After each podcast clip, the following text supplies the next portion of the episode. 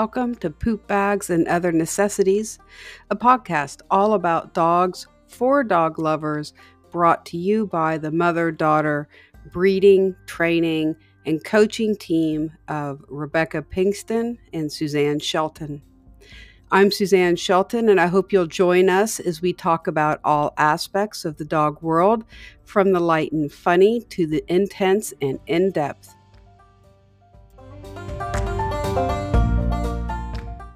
So, welcome, Katie. So, today we are talking with Katie Sipple of Wise Mind Canine about dog to dog relationships.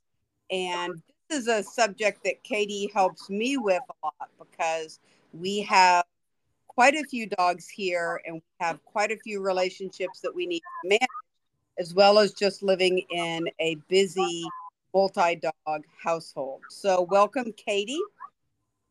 Yeah, thank you for having me. I love this subject, so I'm excited to talk about it with you today. I always like talking about this kind of stuff with you because you have such practical things that I can do so selfishly. I like that. And it's made a huge difference in how we are able to work with the number of dogs that we have. Um, because we do, we have everything from puppies to old dogs uh, we have males and females, and we have a lot of populations. So, um, anything that we can do that makes things work better and that keeps our dogs having good relationships um, super worthwhile. And so you've been a godsend uh, for us. Well, thank you. Yeah, I get really excited uh, hearing your feedback on things just because you have an opportunity to test my, you know, my methods on so many dogs. yes, and this is your specialty. It is, yeah. yeah, so you get to deal with people like me all the time that have multi-dog stress Yes, I, I definitely spend a lot of my time sorting out what this looks like when things go really wrong. So when I do get to work with people like you, where it's only you know you have a little bit of a question, it's it's kind of fun. Yes, we're very blessed in that our dogs are um, extremely good natured and very forgiving of the kind of lifestyle that we lead with them. And um, the information that we've gotten and implemented from you over the last years has been um, a real game changer around here as far as helping our dogs not only get along together, which is important and great, but actually enjoy each other um, so much more. And when they genuinely enjoy each other and have really good feel and a really strong bond, each dog with all the other dogs, uh, it really changes everything. Um, really does. I, it really, it just it's you can't even tell people right like how it changes the whole direction Sure. I think a lot of people, when they add another dog to their home, they have this dream, right, of dogs who cuddle together and play together and live together in harmony. And right. what I think too many people are ending up with is either dogs who just simply tolerate each other, or yeah. on the more negative end of dogs who can barely live together. Right. They've lost their tolerance of each other. Exactly. And that, you know, that that used to be what we considered good, right? And myself, I mean, and and we didn't have as much um, knowledge, and we didn't have all these great tools to to help us actually impact the emotion of the dogs. So the best we could hope for was, you know, tolerate each other and don't cross the line into doing bad dog things. And at some point, that just always seems to not work out. just, you're definitely yeah you're you're walking a fine line when you live with dogs who simply tolerate each other because you're you know you're one bad pain incident bad interaction away from tilting into that negative direction so if we can influence the dogs to right. regard each other positively to actually enjoy each other. That's protective for you know your state of enjoyment of your household and your life. Yeah. It, and it it it's it just does amazing things for the dog's willingness to forgive each other the sort of day to day little irritants that that frankly we all have when we live with with other creatures right? Um so it's it's amazing work and you do such an exceptional job of it. I want to talk a little bit because as a breeder you know one of my biggest fears is that i send a puppy home to a home with a dog and that dog will injure that puppy. And it's just i think it's something every breeder is terrified of yeah, I, th- I think it's a really fair fear too, because it is not uncommon for me to be taking those cases and working with them to try and save the placement. So right. it, it's definitely a legitimate worry. Yeah, it is, and it should be. I mean, I mean, obviously, when you're sending puppies home, you're in a very delicate emotional position because you feel all of the attachment to this little baby animal and you're you're so concerned that they're going to go into the new environment something bad's going to happen and it's going to be your fault. You sent them right? So i want to talk about some of the things that we can do as breeders that are going to increase the chances that that puppy goes into that home and then ideally lives 10 15 years with maybe a variety of housemate dogs coming and going through their lifetime you know what can we do as breeders to um, do everything within our power to see that the, the dog that we place grows up and and has good dog skills? You know what i mean? Like yeah. no i we help prepare them for this? I i love that question and i I have been kind of working to try and get more conversations with breeders or shelters or rescues who are placing puppies going to kind of be proactive uh, even before that puppy comes home to prepare them for a new home. Uh, one of the first things you have to think about is like you have these litters growing up in your home, and many of you have you know a large number of other dogs who could potentially be interacting with these puppies during these critical developmental stages so that yeah. first thing i want people to do is think about which of my dogs is actually good for these puppies yeah yeah that's so important because we see so many videos i know i do mm-hmm. of dogs interacting with with young puppies that are obviously stressed and irritable and using a lot of aggression with the puppies. Yeah, I think there's this myth that dogs need to physically correct each other, and that is just something that you know we need to allow and accept. Like there, there is a certain amount of normal dog-dog communication, but when we're talking about very young puppies without social skills, you're gonna want to pair them with dogs in your home that are very patient, that are very communicative, where instead of you know getting annoyed by a puppy and i'm going to snap in your face it's like i'm annoyed by you i'm going to turn my head away. Mm-hmm. i'm going to move my body away. These dogs who give so many good calming signals that you know can start to teach that puppy what body language really means. Yes. Uh, it's it's it's such a good point. And you know i have here we have and and i think it's more than just the nannies because i think there's also this myth that every dog that's able to reproduce is somehow also gifted with the wisdom to raise puppies well. Right. Um, like magically when the puppies pop out all of a sudden this dog is now not an irritable cranky curmudgeon that doesn't like puppies. the dog is now magically gifted with all of the skills they need to be really, really good with those puppies, not only as infants, but also as they start to move around. And it is it is just not true or accurate. There are just like in humans, there are mothers that are very, very good and there are mothers that aren't. And often, if you really look at it, the mothers that are very, very good have tremendous support you know, they themselves were raised by a very good, caring, skilled mother, and they had good, caring, skilled nannies. So when that puppy grows up, it it has this learning to impart on the raising of its own puppies. But the reverse is also true. If we have a mother who is not good with her puppies because she is stressed or she's locked in with them, she feels trapped, or even her diet isn't right. So she's feeling um, agitated from that, as lactating mothers can.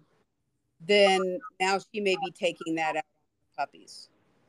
Definitely. I, I think like it's very important to consider in all dog interactions, whenever you're talking about a multi dog household, whether it's mothers and puppies or just two dogs who live together, that we're focusing on the overall well being of these animals. Because if we don't do that, if we have things like you were just mentioning, you know, health items or, you know, dietary items that dog just feel good, they're not bringing their best self into these interactions with other dogs. So this is where we need to, you know, as the humans who can consider these things, you know, set these dogs up for success to be, you know, the very best uh, housemates or mothers that they can be.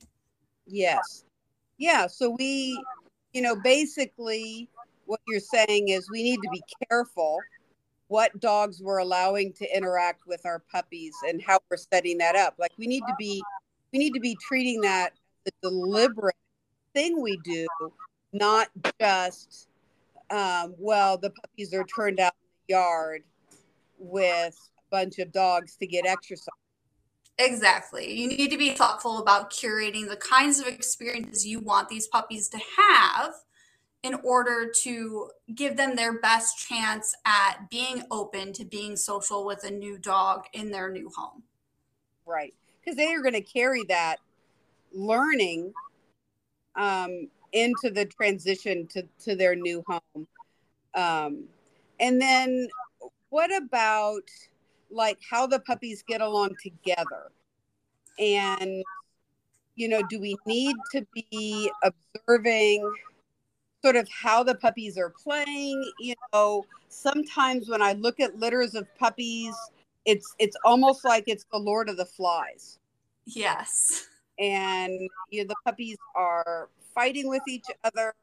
They may be bullying each other, and you know that that's something I think that that there's more awareness of that among breeders now than there used to be.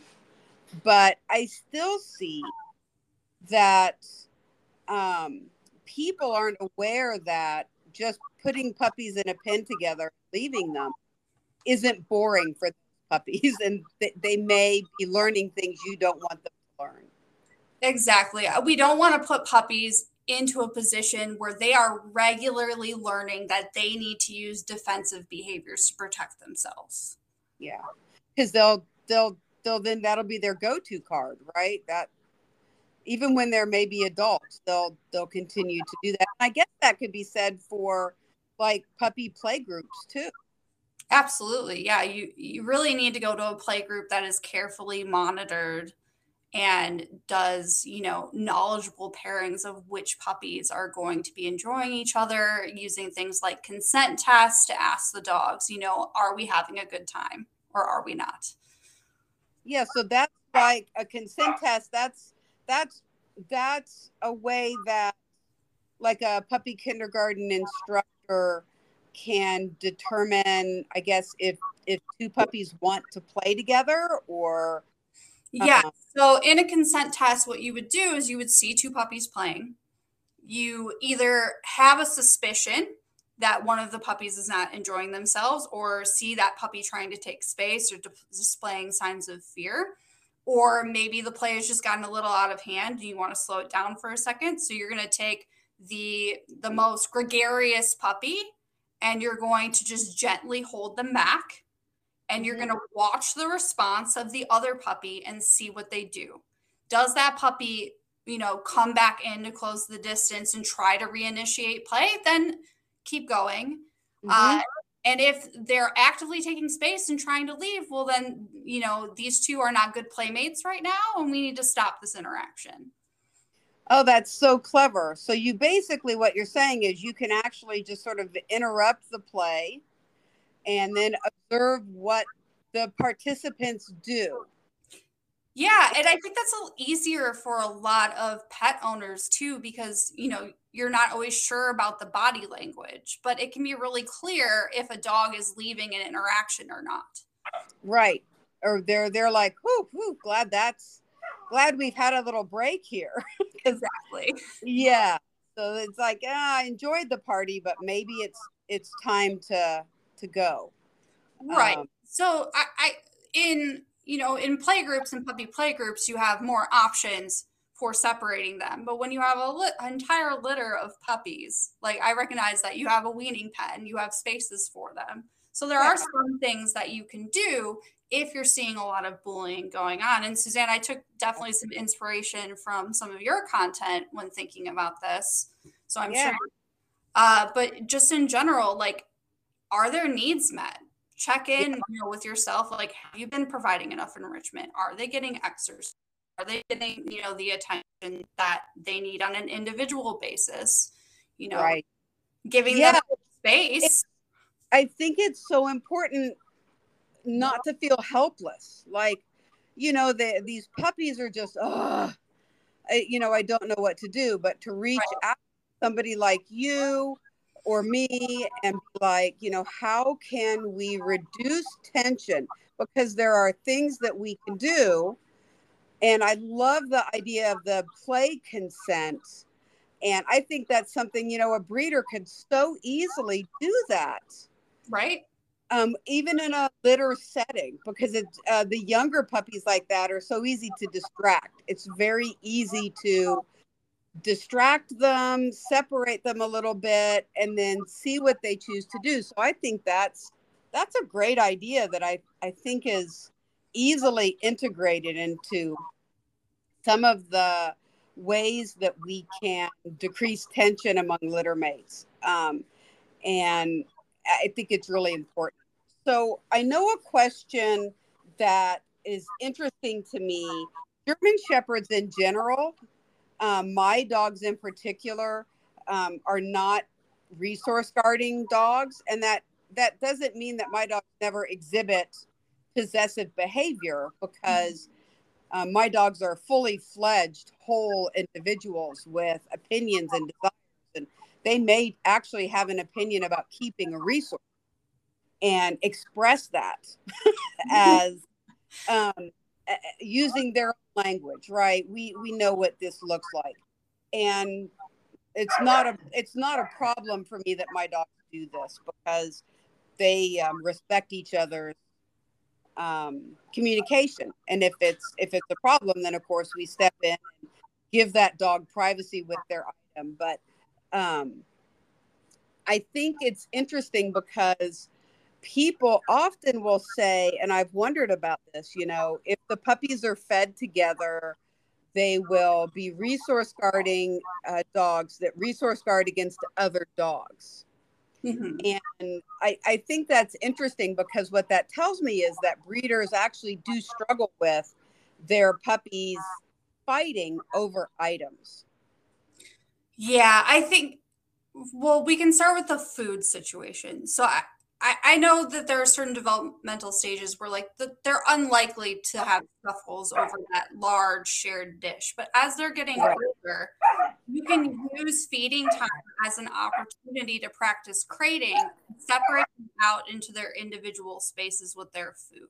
You can yeah. think of it not only as preventing you know just unneeded stress regarding resources you can also think about it when these puppies go home into new multi dog households where they don't have relationships with the existing dogs. These puppies, really, to be safe and to avoid tension between those two parties, really need to be eating in their crates anyway or in an exercise pen in their own space. It's a wise investment of time, I think, to feed puppies in crates once they're old enough. Right. Um, to do that. Yeah. Now that can prevent so much tension. And I think that Um, I think that's a good idea for multi dog households in general, um, especially dogs that have a history um, of resorting to aggression. Because you have to remember when you bring that puppy home, if if that puppy has already learned that they need to fight to retain access to resources, they're going to bring that with them to your home.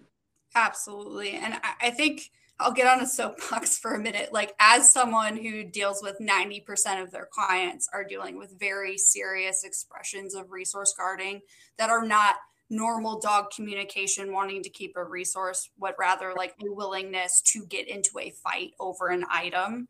Right. Um, like, I cannot emphasize enough just cr- creating situations where puppies feel comfortable that resources both are available to them they don't live in a in a situation of scarcity because what i yeah. see sometimes now is i see puppies coming you know from situations where large amounts of dogs live together all the time and mm-hmm. in order to avoid tension between animals in their own homes the breeders are not really providing toys chews all of these other things and so, what can kind of happen is that these puppies go into pet homes where they do have those things out in the environment on a regular basis.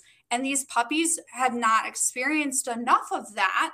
And so they are so thrilled and so excited about the value of these things that they are, in fact, at young ages, willing to guard them and willing to, you know, even go as in the home. Right yeah, they're so overwhelmed with the availability of resources that they are actually willing to to throw down mm-hmm. in order and and i think that's an interesting point is you know we want to make sure there's lots of reasons why puppies need enriched environments.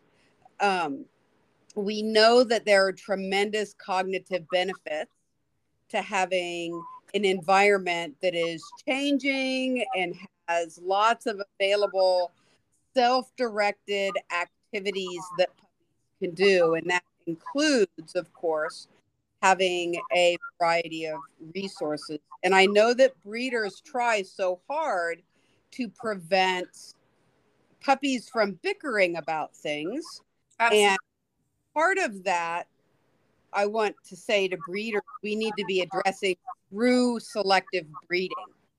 Um, this is something we have in our power. Just like we can improve structure, we can certainly improve behavioral tendencies. Behavioral tendencies are in our purview to apply our breeder skills too. So we should be doing that if we are seeing that dogs are inheriting such a predisposition to guarding resources that simple, normal day to day resources in an, a resource rich environment are still being guarded. You know, these aren't stray dogs that have had to battle for every meal. These are these are puppies that have been cherished since they were born mm-hmm. and provided with the things they need. So they shouldn't feel the need to throw down over a nylabone, right? Right. So I think that we we need to make sure that puppies are having access to a variety of resources so that they are not starved for those things and so that they can learn from their siblings normal um, rules about having something. If somebody has something you can ask them for it using your dog language. And if they don't want to give it to you, you can just wait and they'll get tired of it and you can have it later. And, you know, all sorts of interesting behavior that we can see with dogs about around resources. Um, the other night, I had by accident some of the puppies hooves, cow hooves that we give to little puppies, but not really to adult dogs because um, they're too strong. They can shatter them. So a couple of the adult dogs had found the cow hooks and had gotten them. And so I have, you know, 10 dogs in this little room, adult dogs, and I have two hooves out. And they had them for the longest time before I knew what they had. and, you know, at some point you're like, that really smells. What is going on? Oh, yeah. It's a cow hoof. Well, okay, the puppies have cow hooves, but this smells in this room. And you know, the interesting thing about it was there was a dog chewing on the cow hoof, and then there were like five dogs that wanted that cow hoof. And there was absolutely no aggression. There was no stress about it. There was no nothing. The dog got tired of the hoof, they would get up and walk away from it, and another dog would go pick it up and chew on it.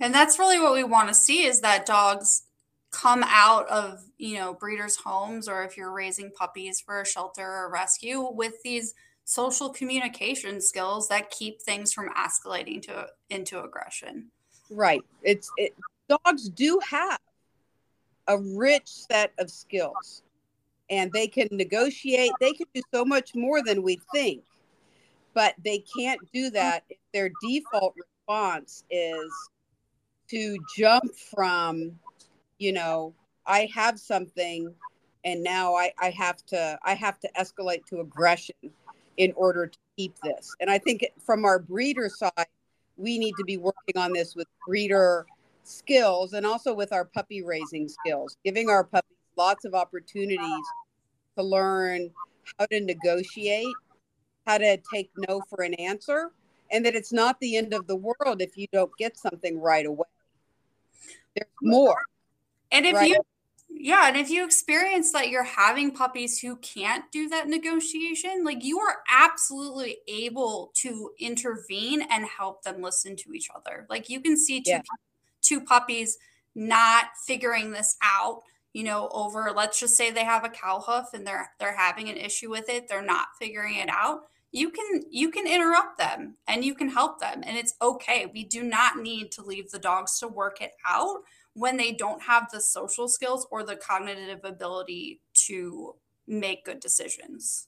Yes. See, this is where breeders can and should be reaching out to somebody like you and and getting more tools imported into their own toolbox because we're all going to see that, right? We're all going to have either a breed that is notoriously not good at sharing or we're going to have an individual puppy. Yeah. That just he, you know, he or she just struggles with this. And I think the thing to remember is that there is help. And what what we want to avoid doing is sort of letting the dogs fight it out, especially with puppies. Yes. And we also want to avoid just becoming afraid to give them anything. Um, right. Yeah. Going so far in that other direction can create the same problem that you're trying to avoid. Yeah, you, you it might not the, be for you, but it'll be a problem for your your placements. That's exactly what I was was going to say. You've passed the buck. Yes. Um, to the to the next owner, and we have a unique opportunity when we're dealing with young puppies because the things that we do with young puppies are incredibly impactful. I think the other surprising thing for people is that when you have the puppies in your care, you really need to think about also working on those trades to protect from, you know, the human resource guarding. Because what I'm seeing when I'm dealing with a lot of my aggression cases between dogs in the home is that these dogs, if they have you know, human directed resource guarding, it can easily jump to the other dog in the home. Interesting. Yes, because dogs do learn from each other. Yes. They they they're observant learners. Um, and I of course agree completely. This is something that um, the puppy raising protocol that we use, puppy culture, has really good um, progression for breeders to start with a resource guarding prevention, which of course trading is the baby step of that often.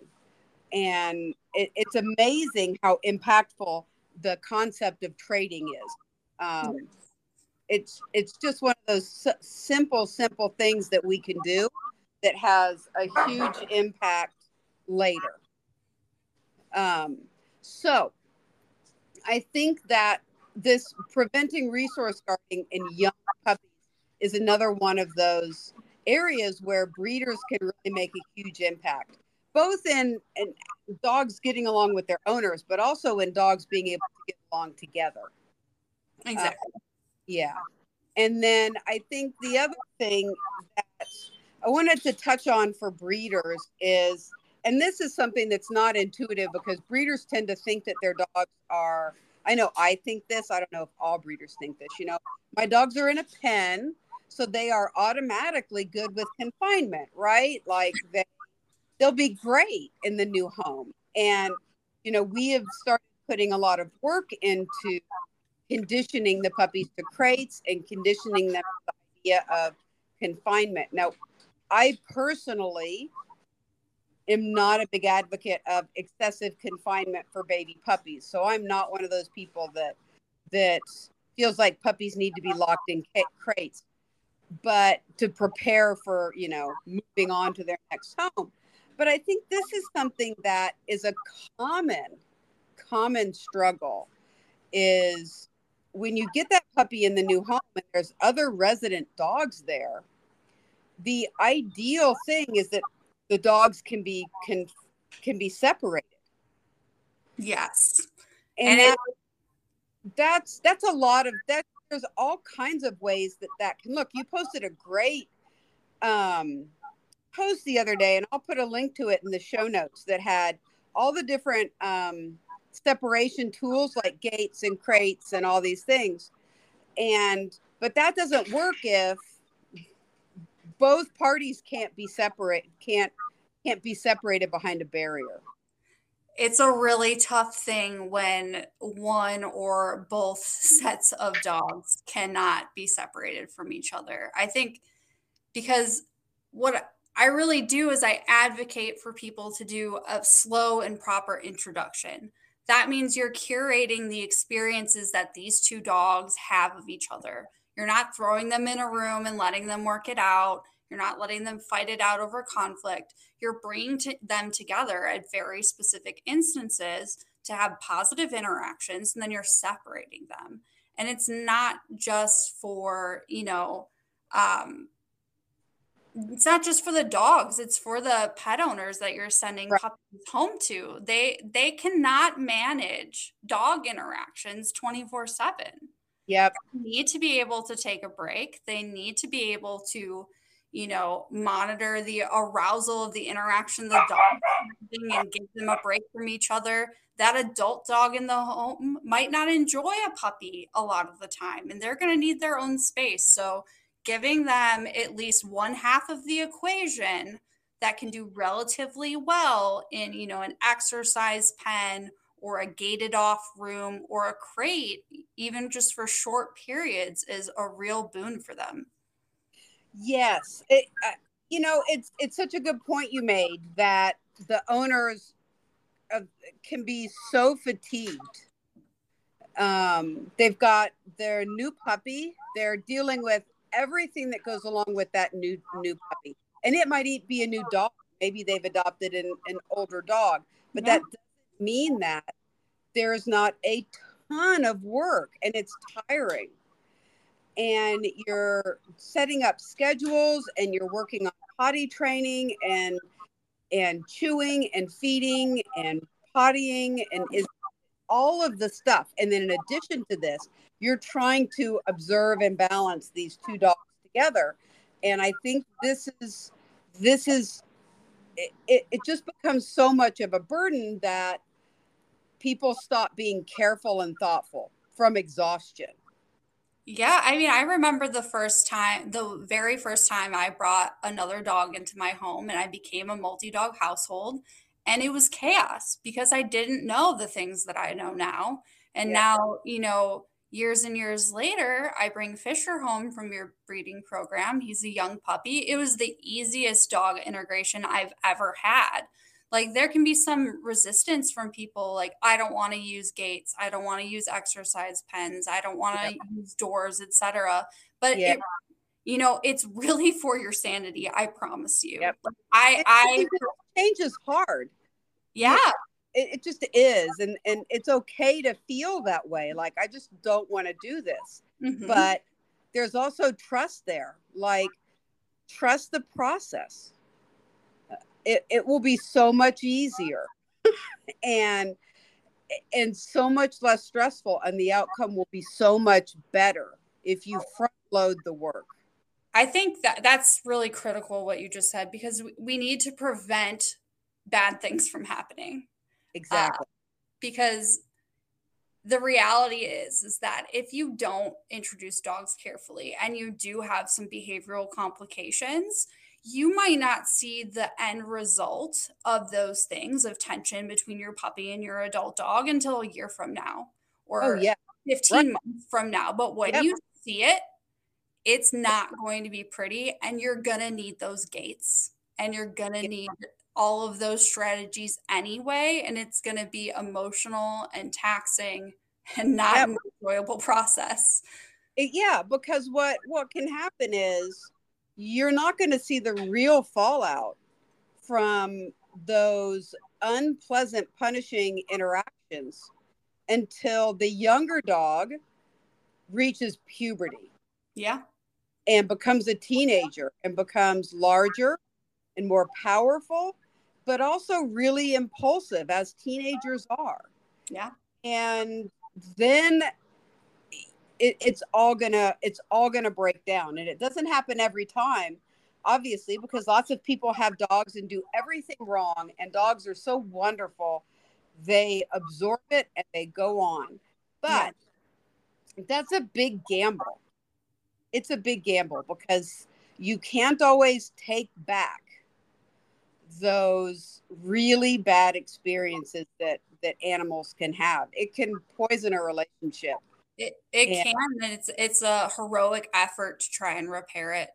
Yes, and and often those efforts are very fruitful, and they're worth doing and trying. But oh my goodness, if we can prevent the need for it by You're preaching to the choir here, I would love yeah. I love to do that for more people. Yes, absolutely. I've got a dog actually growling in the background. Can you hear that zap? Leave my pen alone. I want to take a nap. Um, she she woke up. She, she's a slow waker upper. Um, well, so, I and you know, Zach is older, and that's a, a really good thing I want to touch on as we're talking about um, gates and and controlling contact between dogs, which is sometimes we we forget that the the resident dog didn't ask for the puppy.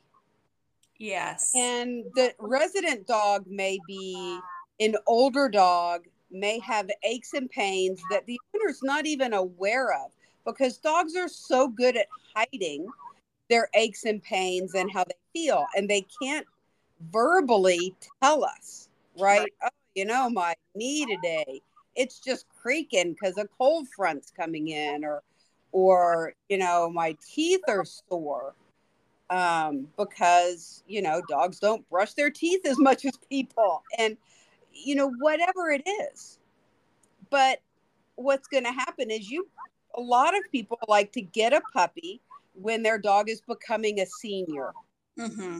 and what they forget about is when that puppy is at its most difficult as an adolescent their dog's not going to be becoming a senior. Their dog's going to be a senior. Right. And being able to separate them can really preserve the quality of life for your older.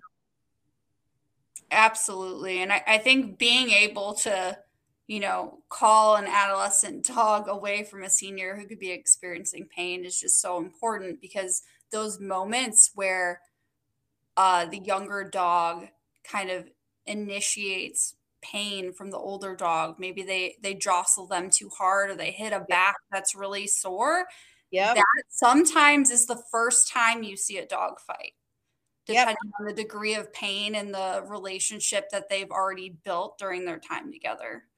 Yeah. It's and it's it's not that the older dog is a bad dog or no. that the younger dog is a bad dog. You know, here's the thing. Um the the younger dogs aren't aren't always intuitively careful. And of course they're not. How do they know? I mean, if we don't know the older dog is uncomfortable, how is a, a young dog going to know that? And the older dogs are often trying so hard to be tolerant. I think that when they finally kind of lose their patience, mm-hmm. it can be quite quite a sight. It can. And and that's when you're going to see the innate ability of the dog right? Does the dog have an ability to lose their temper without losing their temper all the way? You yeah, know? the answer to that question is not always enjoyable. It's not. And you know, it it's one of those things that breeders we don't we don't necessarily think about that when we're breeding, but we need to be. We need to be thinking about things like can, you know, is a dog able to kind of get mad and not lose his mind. Like if I accidentally have to palpate a sore leg, mm-hmm. is my dog going to be willing to uh, bite over that? Or is my dog going to be like, hey, don't do that? That hurt. Um, and not like it, but not also lose their complete mind and all of their inhibitions. Yeah.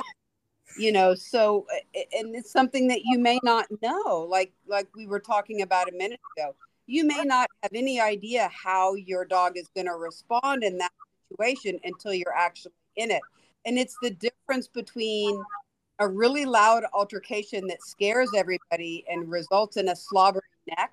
Yeah. And an altercation that's really loud and scares everybody and ends up with dogs and humans going to the emergency room. Yeah. Um, so it's it's it's one of those things that we have to be careful and make abundant use of barriers as our dogs are getting older because they got along well when the dog was 10 doesn't mean that the 12 year old dog can handle that much activity yeah relationships and dogs are fluid so you're never really done you know yeah. tending to the relationship that your dogs have like i have three dogs right now um, yeah. one of them is 10 she's been showing up you know, a little painful on one of her back legs. And now suddenly she is very irritable when my younger dog tries to climb up onto the couch with her. Yep. And it's because she hurts. Yeah. So that's when I go, as you know, I, am not looking at either dog and saying, oh, you're bad, you're wrong, you shouldn't growl. Now I'm going, all right, we need to go to the vet and we need to address pain before yep. that becomes a larger issue. Right. Yes, it's I it's such such an important thing you said. Um relationships between dogs are fluid. They are. They are a changing and growing thing. And I think that is where both the hope lies that we can impact really positive change for our dogs in their relationships and also the the caution yeah um, which is a really good relationship, can go south if we are not acting like the adults. Um, we're responsible as caregivers uh, to, to be managing these dogs, and and I think a lot of times no one thinks about that until they they have multiple dogs, right? And it's kind of part and parcel to a contract you sign with your dog when you add that second dog um, yes. that be able to do this. So I think that there's, you know, I want to talk about one more thing, and then maybe we can actually talk more about this from the pet owner side, the, the pet owner side. But I wanted to talk about something that um, really it's just such a big it's such a big subject but it's one that breeders really fuss about, and and that is making placement decisions for puppies. Okay. Yeah. You know, so you know this is and this is this is something breeders just uh, worry about and stress about and and it's it's it's part of the work of being a breeder so it's worth fussing about right which is we need to be deciding first of all who we're going to sell a puppy to yeah and second of all once we have decided that we that someone is a good home for one of our puppies an appropriate home for one of our puppies. How do we pick a litter that's going to work for them?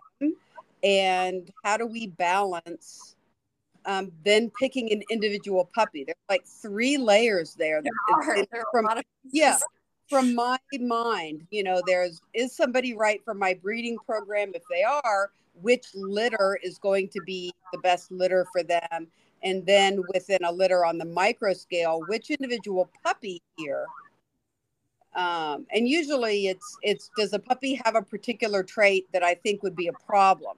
It doesn't mean that that trait's permanent. Right. Because puppies are are are not the done deal right? They're not done cooking. They're not finished. So a lot of things that puppies do that puppy doesn't do in a month but still well i'm so glad you mentioned that because really like we we all trainers know breeders know that these puppies are fluid but look at what you have right now that you're about to send home.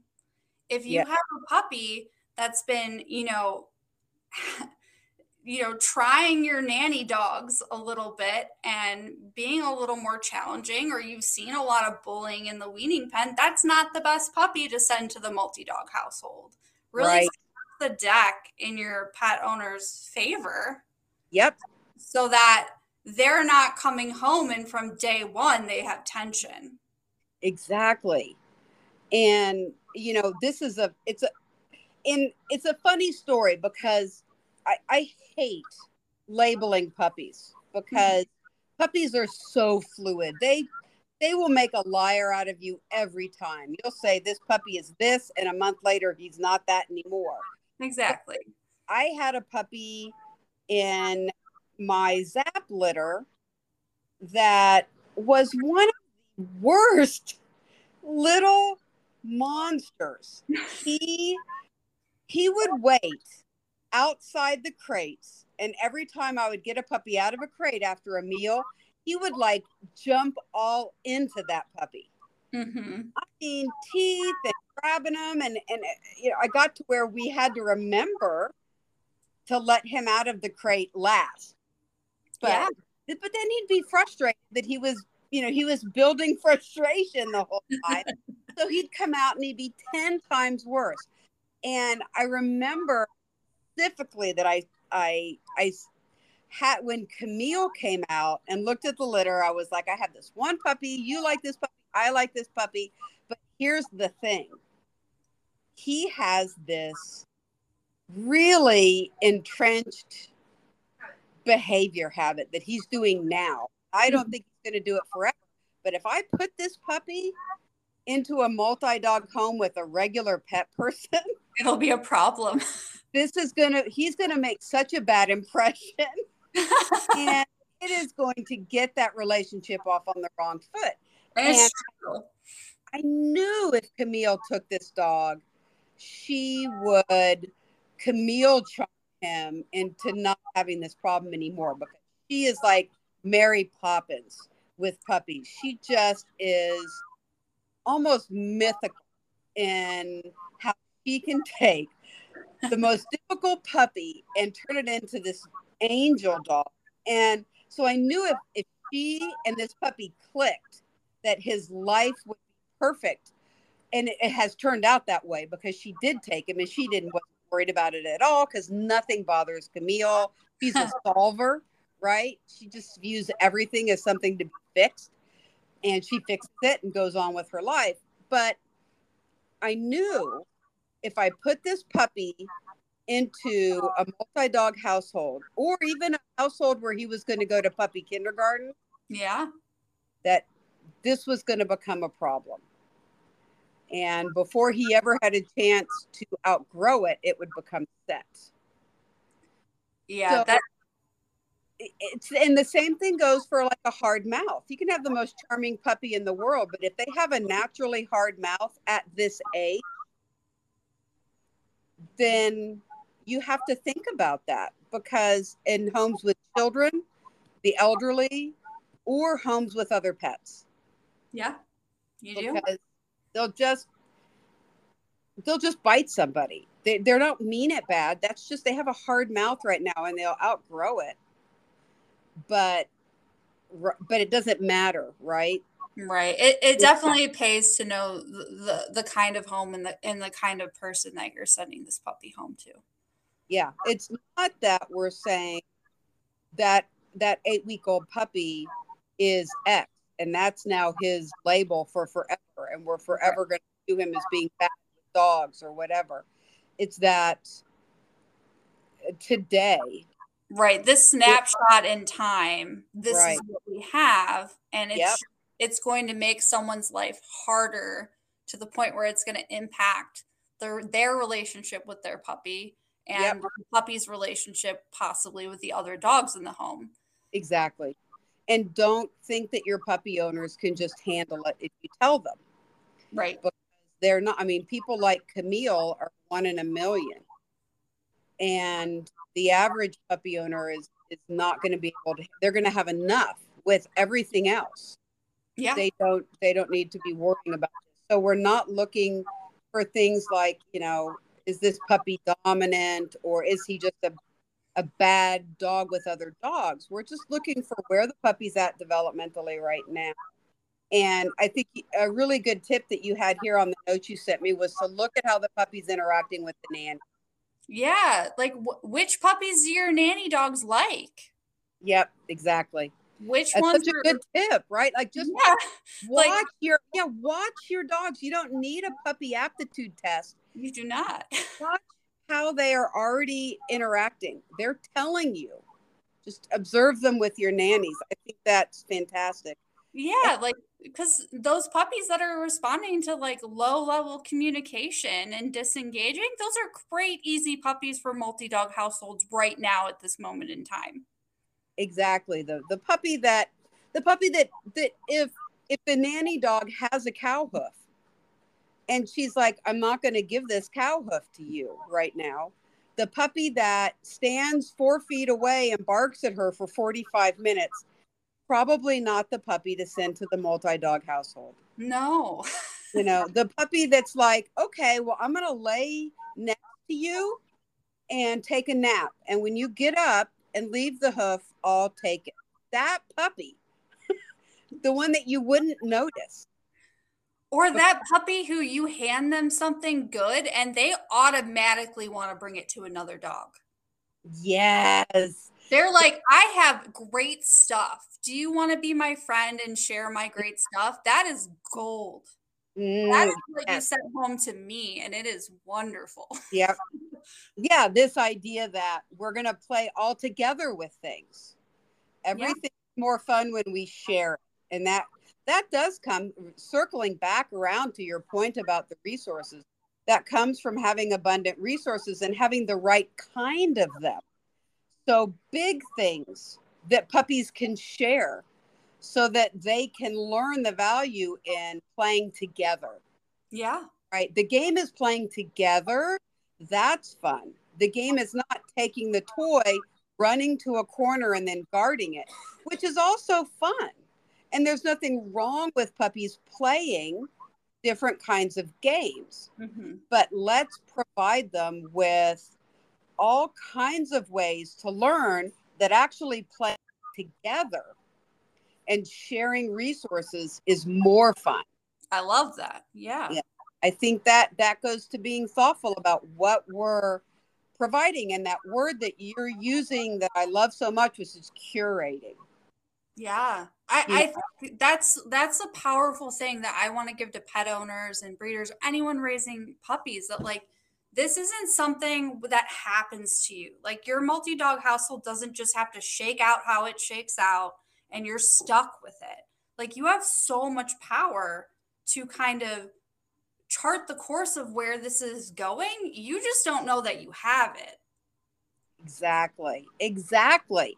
It, this, you know, being able to work with somebody like you, this provides so many more options for anybody. I don't care if you're a breeder or a foster or just a, a dog lover who wants to have their life surrounded with dogs, which yeah. I think I happen to think is pretty awesome.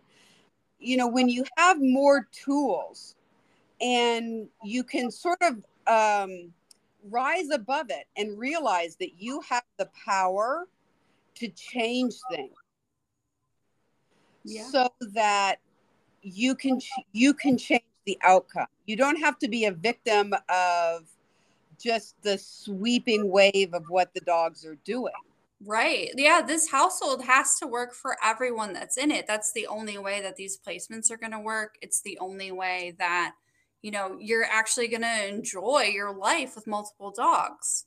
Right. Yes. And you know what? I think that's actually a great place to stop. okay. Because I think that's really what what everybody wants. Everybody wants whether it's a breeder or an exhibitor or a dog owner, dog lover, foster, rescue. Everybody wants a household environment where the dogs are living a good life, their best life, and so are the people. Yeah. And it it's it's something that can seem unobtainable when you don't realize that there is help available. And so what I want to do now is I want you to tell people how they can get reach you. yeah. So you can find uh, my business Wise Mind Canine at wisemindcanine.com. Uh, canine is C A N I N E instead of the other spelling. Uh, yep. And what I do is I focus on creating harmonious multi dog households. It doesn't matter if you have two dogs, 10 dogs, anywhere in between if you have are just introducing dogs, if you are considering doing so, if your dogs are literally sending each other to the emergency vet. I work with the whole spectrum of just kind of resolving relationship issues between dogs and helping people feel more confident about their choices and their ability to create the multi dog household that they love. That's such good work. And you know what? It's a godsend that that you're out there because you being a specialist this means that a person like me a multi-dog owner can go and really get targeted help and advice that, absolutely yeah this is what i do all day every day yeah and you live it it's not like you don't have. I do. Yeah, I've got my three dogs running around here, and you know they're not. My older two are not uncomplicated. But right. Exactly. They all have a, a good relationship, and it's because I, I, I use the system that I help all of my clients use. Um, yeah. So I, I, I guess sorry, you know it, it feels like you know each of your dogs that you have had have really taught you different things and they have a legacy that just continues on and on and helps so many other dogs. Yeah um, i think that that's definitely been a beautiful thing about the work i get to do because i definitely would not have gotten into this area if i hadn't you know been asking a lot of questions that didn't have answers uh, right. uh, were readily available to me so i kind of had to figure them out. Yes, and now you now you can help others, and and this is an area where there is so much need that um, it's amazing that we have a resource like you. So I want to thank you. We didn't get to talk about everything, so we're going to have to come back. Okay, yeah. Um, we'll talk about things a little more from the pet owner side next time. Sounds great. Okay, thanks, and bye. Bye.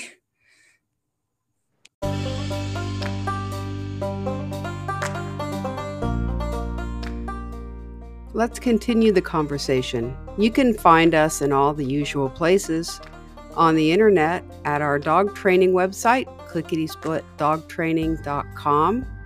our German Shepherd website, austerlitzshepherds.com, and on Facebook on our Austerlitz Shepherds page, our Clickety Split dog training page, or in our group, Pandemic Puppy Raising Support Group.